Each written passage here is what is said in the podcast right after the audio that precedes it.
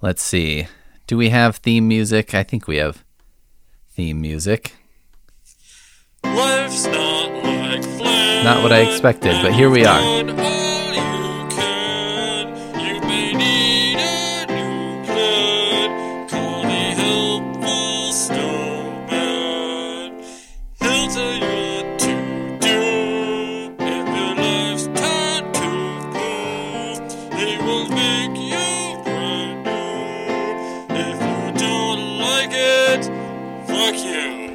That's right, everybody. Fuck you.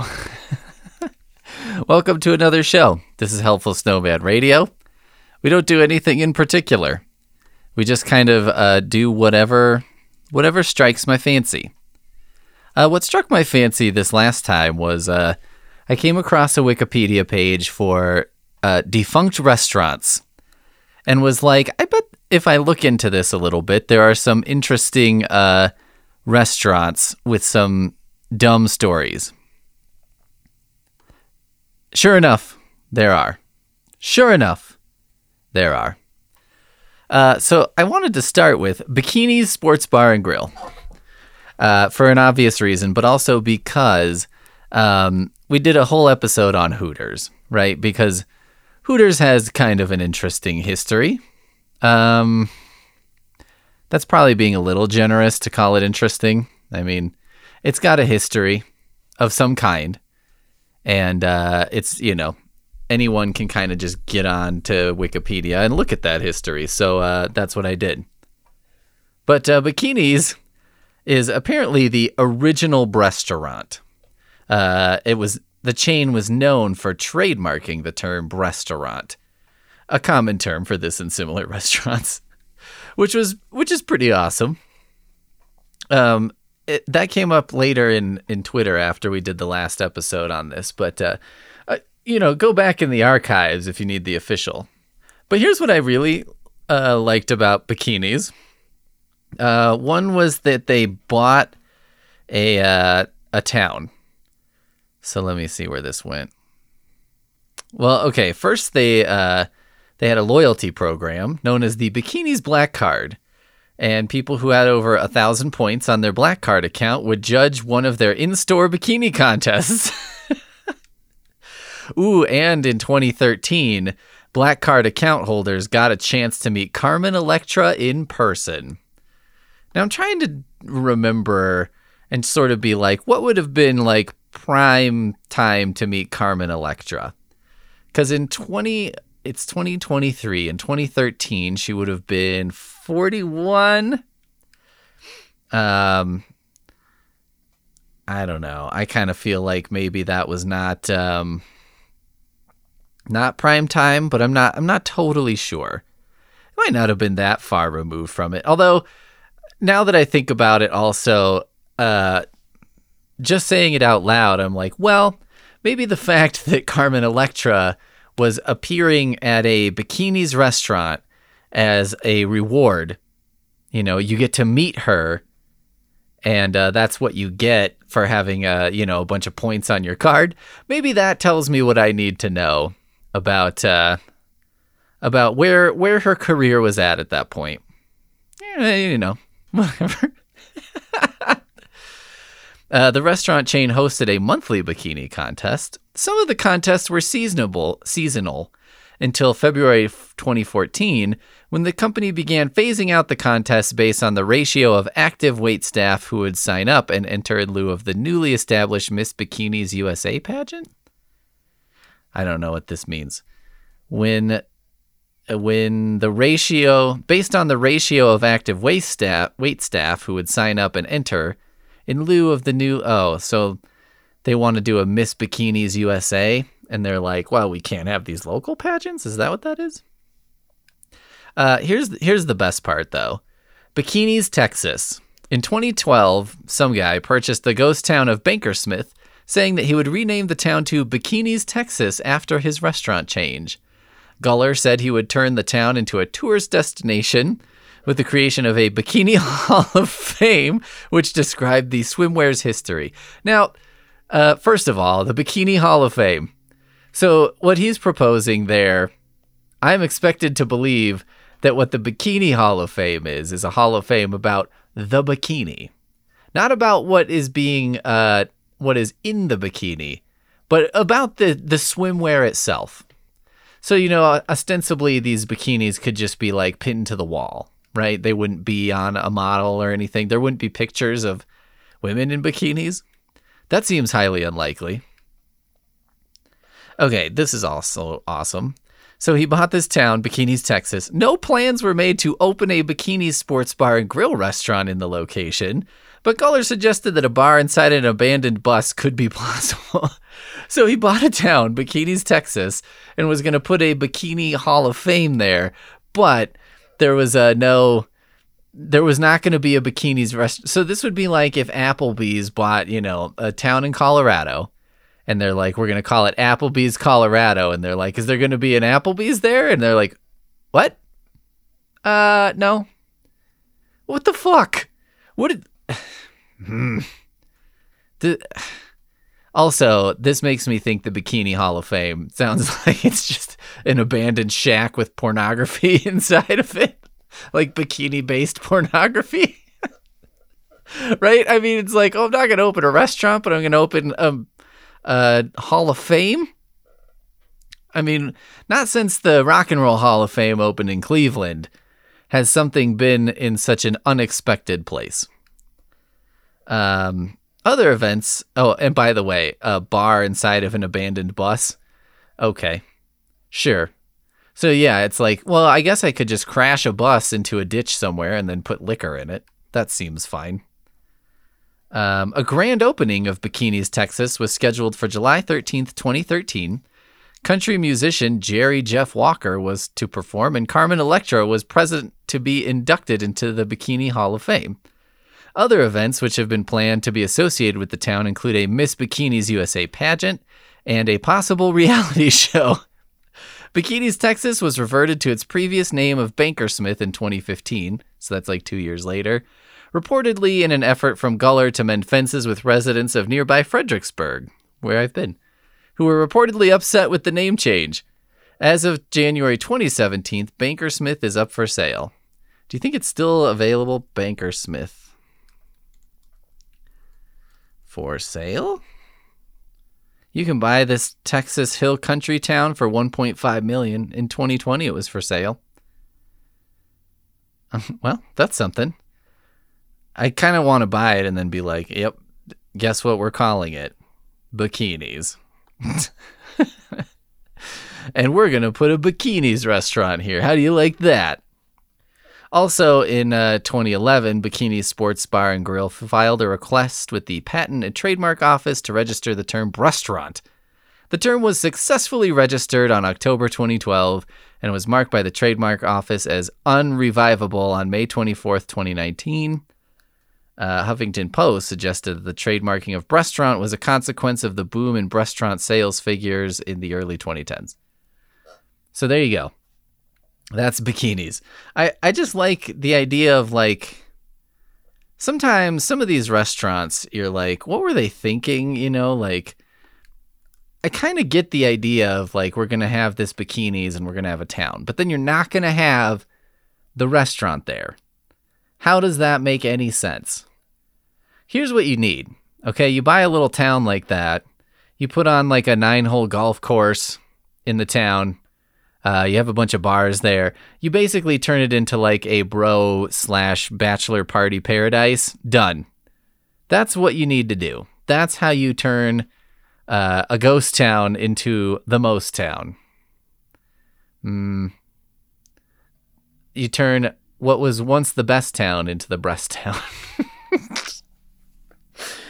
but yeah, you basically you're like, look, this is going to be Boobville, USA.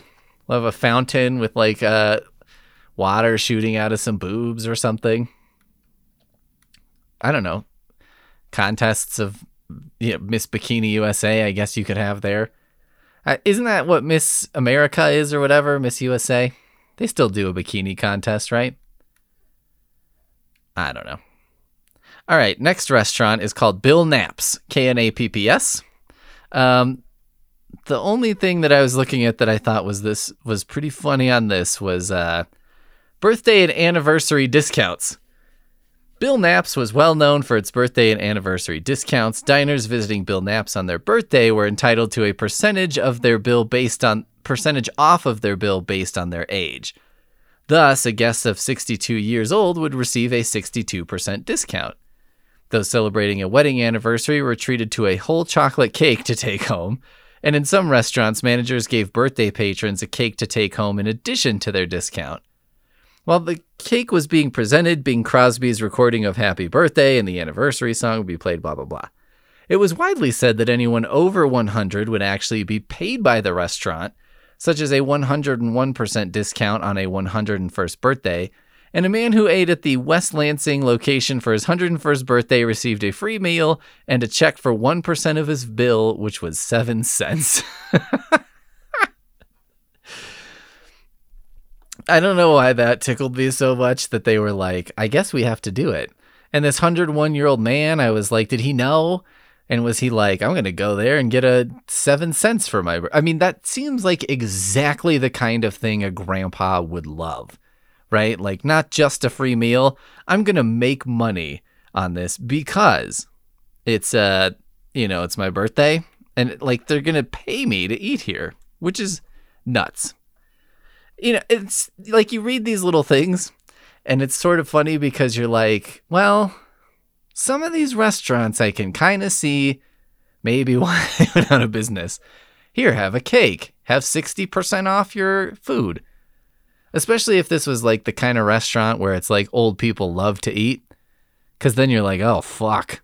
You're going to ruin the, they're going to clean you out in no time. All right, next we have Boston Sea Party. I guess instead of the Boston Tea Party.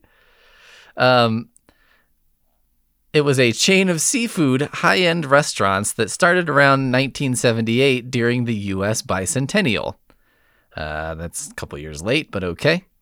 The special occasion chain had a 1770s theme where waitresses wore floor length colonial dress with ruffled mop caps.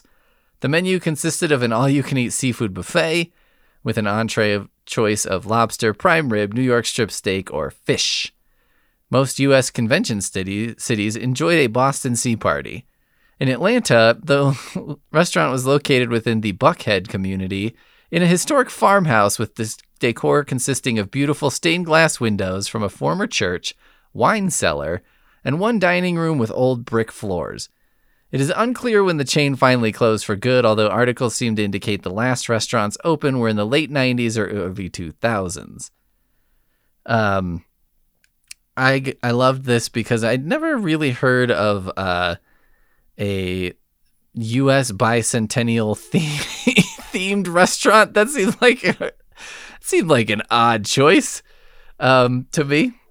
I don't know. It's like because I don't think of the food from old times being particularly enticing? I mean, it's got to be, it had to be shitty, right? Maybe the food in old times was great because you're like, I just ate fucking bacon and eggs every day. And so it was kind of amazing, but I don't think that's the case. I feel like back then they were just like, I don't know, I invented this new recipe for bread that uh, makes bread last for two weeks without going bad, but I mean, it tastes like complete dog shit. So there's a give and take. I just I had a handful of flour today, so I'm I'm good to go. Let's build an entire barn. it, it's weird to me when the like wait staff too is kind of dressed for the occasion. I never liked I had never liked those things like uh when the wait staff is like getting real into well when they're made to get real into it. You know, like um when we're talking about, let's say, uh, uh, a steakhouse where they have to dance in the they country line dance like on the hour or something. I never liked that because I was like, I don't know, this just seems like they have to humiliate themselves for my entertainment, and I I don't particularly care because I'm like, well, it's not like they're amazing dancers or something, and like, uh, it always felt to me too like you could go to a dinner theater there are people around here who often went to a sort of nearby dinner theater. That never seemed like a thing that I would enjoy. I was like, they're always like the food's not that great, which I'm like, yeah, no duh. and you know the the theater part isn't great. I'm like, you know, maybe some things just don't need to be combined. Like maybe it's just like whatever. Although if I had to go to the theater, I'd probably prefer to go to a dinner theater than the regular theater cuz man, the regular theater is boring. So at least it gives you something to be distracted by. Uh, Bugaboo Creek Steakhouse. uh, there are a couple great things about this. So, one of the things here, so it was a Canadian themed US casual dining restaurant chain. So, it was like the theme of our restaurant in the United States is Canada. and also, it was headquartered in Rhode Island. So it's like, I mean, people could just go to actual Canada. Also, at this time, it was founded in 1992. It sounds like uh, you could just go because I th- I don't think you needed a passport to go to Canada for a very long time, right? Um, but they had basic steakhouse offerings. Uh, here's what I liked though: animatronics. From the time of the chain's opening until the bankruptcy, Bugaboo Creek was known for its novelty animatronics. Among the real mounts of bucks, deer, and bears, several recreated mounts would be fitted with robotics to talk and move. Depending on the location, moose or buffalo mounts would be near the dining tables or at the bar, whereas a consistent Bill the Buffalo would watch over the customers coming into the dining room. The characters would break the fourth wall. Sardonically, th- sardonically is way too big a word to talk about a Chuck E. Cheese uh, kind of situation here. Sardonically referencing their status as perpetually trapped robots hanging above the guests who are happily enjoying the meals. Sardonically referencing their status as perpetually trapped robots. Don't mind me, I'm just in a hell that I'll never escape. Enjoy your food. now, see, that's funny. If you did that in a restaurant, that would be hilarious. Oh, welcome into, uh, what is this called? Bugaboo Creek Steakhouse. I've only said that a thousand times today. I bet everybody sitting near me is real tired of it, but think how I feel. Oh, wait, I don't feel anything. I'm a soulless machine. Definitely a soulless machine, which means it's not possible for me to feel this deep depression I'm feeling. So I guess that's good. That's comforting. Local restaurants would name these animatronics such as Moxie the Moose or Goose the Moose. Goose the Moose is a dumb name. It rhymes, but it's an animal that's a different animal. Classic flapping fish were included alongside raccoons or weasels who would pop out of wooden barrels. After each restaurant closed, the non robotic mounts were sold at local auctions, yet the locations of the talking moose and buffaloes are unknown, theorized to have found other homes and other game themed restaurants. Which, by the way, I was like, how many of those are there? Other game themed restaurants. But then I just like that they're like, their whereabouts are unknown to this day. Uh, pretty great. Classic flapping fish, also. So, like Billy Big Mouth Bass. I had a dream once of trying to put an episode of this podcast. You know, I'm always like, what's a weird format I could put this podcast into? And I definitely was like, you know, it would be really weird to put an entire episode in a Billy Big Mouth Bass. that would be fucking amazing. I haven't like totally decided that dream is dead, but it's probably dead. Just as a heads up. Um, but you know, if someone wanted to like uh make that happen.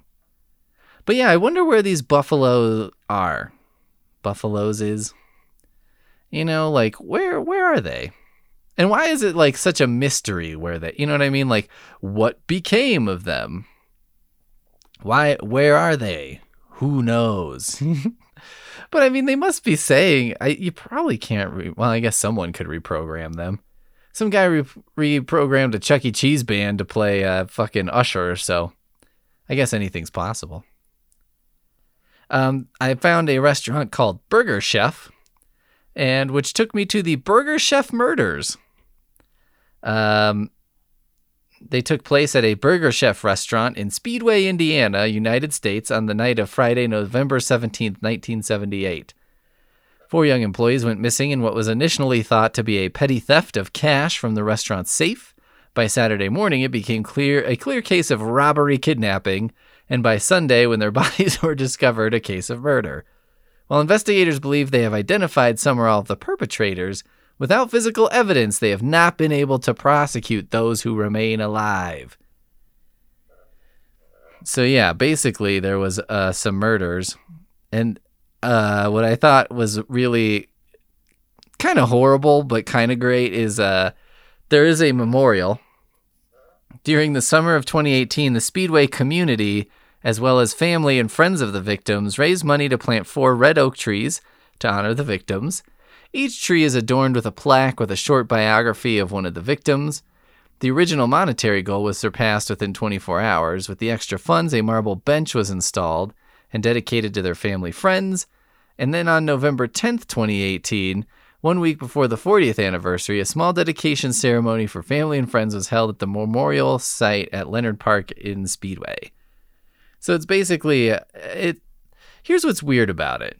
Like I would have really hated when I worked at McDonald's to be like known as uh you know, the McDonald's murder guy. Oh, he was one of those uh, McDonald's murder victims, right? I'd be like, oh god damn it. Like I, I always remember thinking if I was dying at work, I would like try and use every ounce of my remaining strength to get out of the building.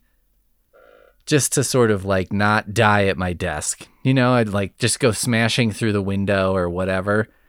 Die in the parking lot instead of at my desk. Or like if I could just get in my car and get a hundred feet away from the building, I would. I would do whatever I could. Ugh, that that's just the worst, right? Because also you're like, I got killed while I was working at uh, Burger Chef, and everyone's like, first of all, what's Burger Chef? And then you're like, it's basically Burger King. All right, cool. But then also just like, oh, that's unfortunate for you. Like, who? No one gets killed working at the fast food restaurant. It's like he died doing what he loved. You know if anyone if i die at work and anyone tries to pull that shit with me uh, you let them know. You you put them on notice. No he did not. He absolutely did not die doing what he loved. Give me a break. Uh, druthers is a restaurant formerly a chain of fast food restaurants that began as burger queen. Oh good I was like, I don't know, guys. Did you really think that was going to work? I mean, come on. Come on, Burger Queen. Although, now I feel like maybe you could get away with it cuz here's here's the move. The move is you open up Burger Queen and it's like a, a hamburger Mary's situation, right? Like a drag queen burger joint uh, something like that. That would be that would be the way to do it. I think that's that's the move with Burger Queen at this point. There's also something about a giant bee in here. I think. Maybe I'm wrong. Oh yeah, okay. The name the name was a play on the word druthers, and the mascot was a giant female bee named Queenie Bee. oh god. Um I, I, I don't know why I was I just don't understand like why why would a uh, giant bee what the what the fuck does that have to do with a possible like a burger restaurant? I mean, I guess a clown really doesn't have anything to do with a burger or a king. but at least a king, I'm like, okay, that makes sense because you're kind of doing this thing of like, this is food fit for a king. And the clown, you're just like, ah, kid's like a clown, right? In a yellow jumpsuit. You're like, somehow Ronald the Cl- McDonald is not that scary, right? I don't know. I don't know. Why is he not? Why is he a less scary clown? Just because we've seen him? He doesn't. Well, he doesn't have that. You know, they're like, oh, this is the tradition of clowning, and it's like this is a berserk hobo clown you know, and we kind of do the makeup up to look like he's flying on pills and can feel no pain. and it, you know it takes half the police force to bring him down. like, ho, this is fun for kids. oh god. Um, this is the Kahiki Supper Club, a Polynesian themed restaurant in Columbus, Ohio. The Supper Club was one of the largest tiki themed restaurants in the United States and for a time the only one in Ohio. Um, it operated at its Eastmoor location on Broad Street, begin blah blah blah. The Kahiki was listed on the National Register of Historic Places in 1997, but was closed and demolished in 2000. it was described as an exceptionally important example of a themed restaurant and the most elaborate tiki restaurant ever built. It is really fucking big. It's a 20,000 square feet, which seems quite large. Um, I think it's weird. I don't understand this whole like historic places thing because it seems like historic places, the whole point of that is then you can't just knock it down. But then they're like, well, we did it. And then three years later, we knocked it down. They, they also had a mystery drink, a cocktail served in a bowl with a smoking volcano in its center. Uh, it served four people and had eight ounces of rum and brandy.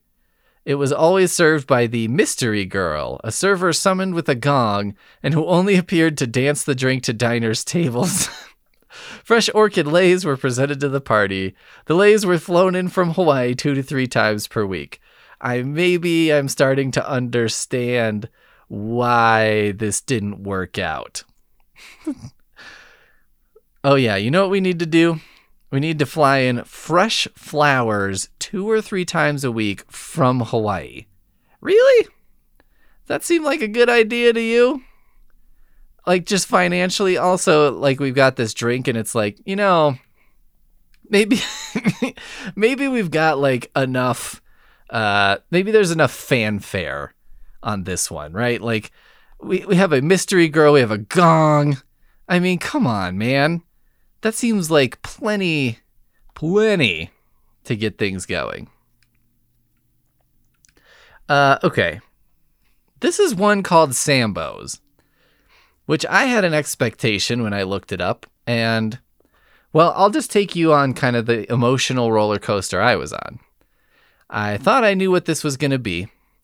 Um, and it wasn't that, and then it was. So, Sambo's was an American restaurant chain started in 1957 by Sam Battistoni Jr. and Newell Bohnett in Santa Barbara, California. The name was taken from portions of the name of its founders. and I was like, wait a minute. So, it was a restaurant and it's called Sambo's, but they were just like, oh, let's just combine our name, uh, Sam and Newell Bohnett. And I was like, oh, all right. Actually, maybe this is fine. Maybe this is not going to be. And then the chain soon found itself associated with the story of Little Black Sambo. And I was like, oh no. I wonder if they were like, oh fuck. What is this? You know, we didn't know about this.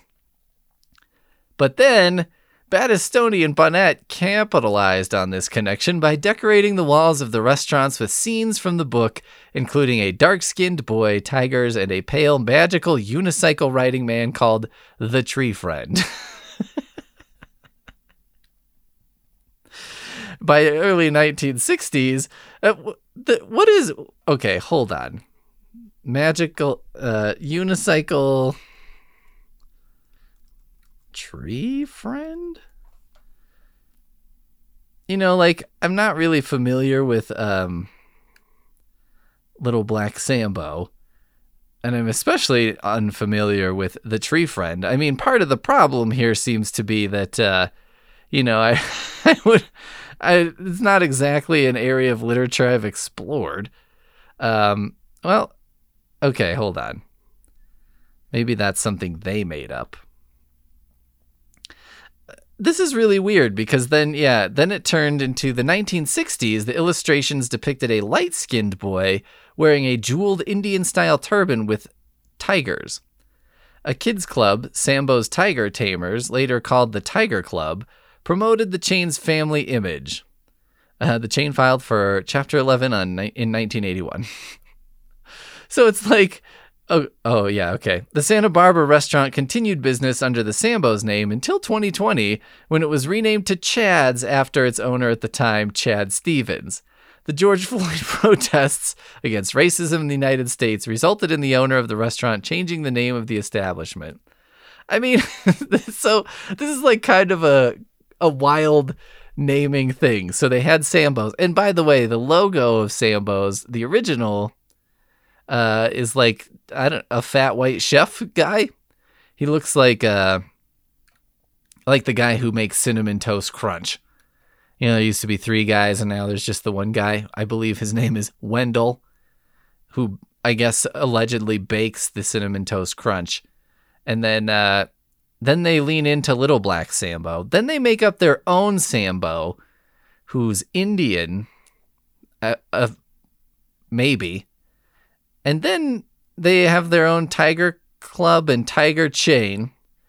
And then, and then, but they keep the name. Then they just change it to Chad's, which is like probably doesn't, you know, nowhere near the bad association of Sambo's. But man, is Chad like? Could you come up with a worse, more generic name for a restaurant?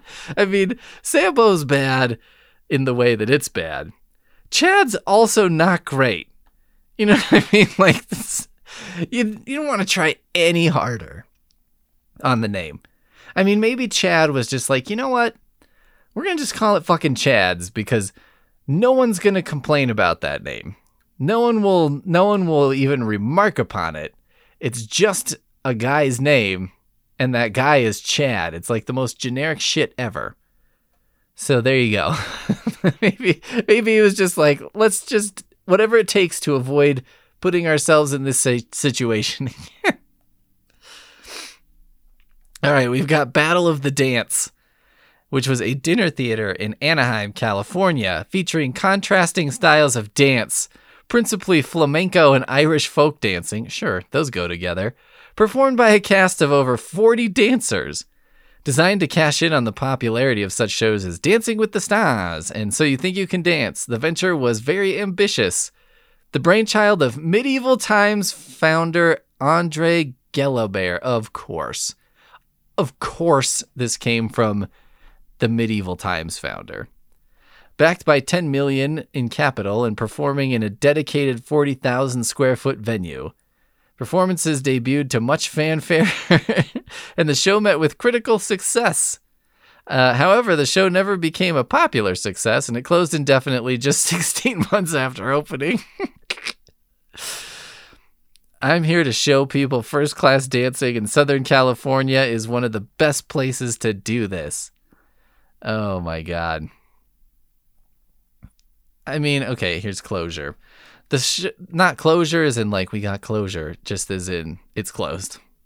The show never attracted large crowds. Part of the problem may have been the disappointing quality of the food, which even in the early going had been reviewed as so so, and was later described as terrible and tragic. One reviewer described his entree as criminally dry macadamia nut crusted mahi mahi, and also faulted the theater decor, calling it as chintzy as a community college lecture hall and saying, One wonders where that 10 million went. oh my god. Uh, criminally dry. Uh, you know what? I made some fish a few weeks ago that was probably could qualify as criminally dry.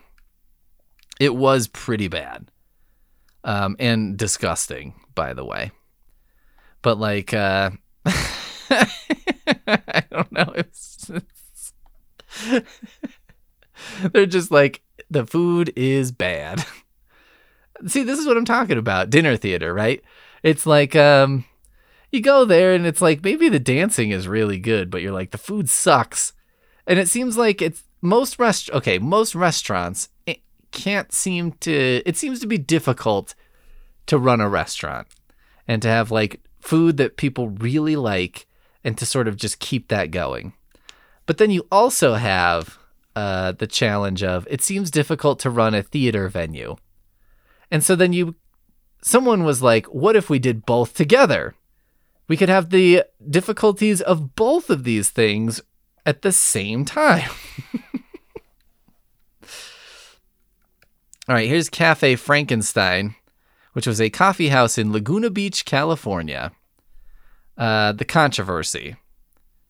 Frankenstein's steady diet of controversy started early with police busts for spiking the espresso with brandy and for allowing a woman to be photographed nude against the inside murals. Both charges were eventually dropped, but the damage had been done. The last straw was when the local Ladies' Church League came down on them for creating a stained glass window of the Frankenstein monster. The Church League claimed that stained glass was only for use in the church and rallied the community against the Frankenstein. Have these ladies, I guess they've never seen like a lamp in a pool hall or a Pizza Hut.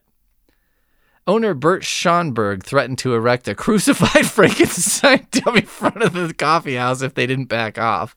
They did back off, but it became harder to get kids in the door as parents forbade them from going in. That's awesome. I like that the owner was like, if you don't fuck off, what's going to happen is I'm going to put a goddamn crucified Frankenstein in the front. So keep going. This is not going to get better. So keep going if you want it to get worse. I can, you want to see how low I can go? Uh, You'll find out. Uh, this, this last one is Victoria Station. Uh, mostly because uh, under the promotions, so Victoria Station, I think, was a uh, railroad themed steakhouse. So, like, sometimes it'd be like in a rail car or whatever. But under the promotions, uh, there were some interesting ones. Alfred Hitchcock flipped the railroad switch for the official opening of Vis- Victoria Station, Universal City, on May 2nd, 1977. The restaurant there included a funicular, which carried patrons 600 feet up from the lower parking lot. That's pretty cool. Um, but this was my favorite. Singer Johnny Cash performed a promotional album of train songs for the chain titled Destination Victoria Station, which was sold in the restaurants. This included the title song of the same name written and performed by Cash specifically for the album. Now, I don't know if this is something that like big Johnny Cash heads know about already, so I'm not like telling you anything you don't know. But uh, I thought this was odd. You know, that's something Johnny Cash was doing. Now let's. This was in 1975. So what was like Johnny Cash? I want to see like where his career was at in 1975 because he definitely had a, uh, you know, revival in the 2000s probably. Blah blah blah. Okay, Folsom Prison was in 1968 and San Quentin was in 1969. So I mean, that seems like uh not seems like he was doing pretty good. He had the Johnny Cash show on ABC that ended in 71. The Man in Black. Hmm. Yeah, I mean, okay, let's go to this discography here.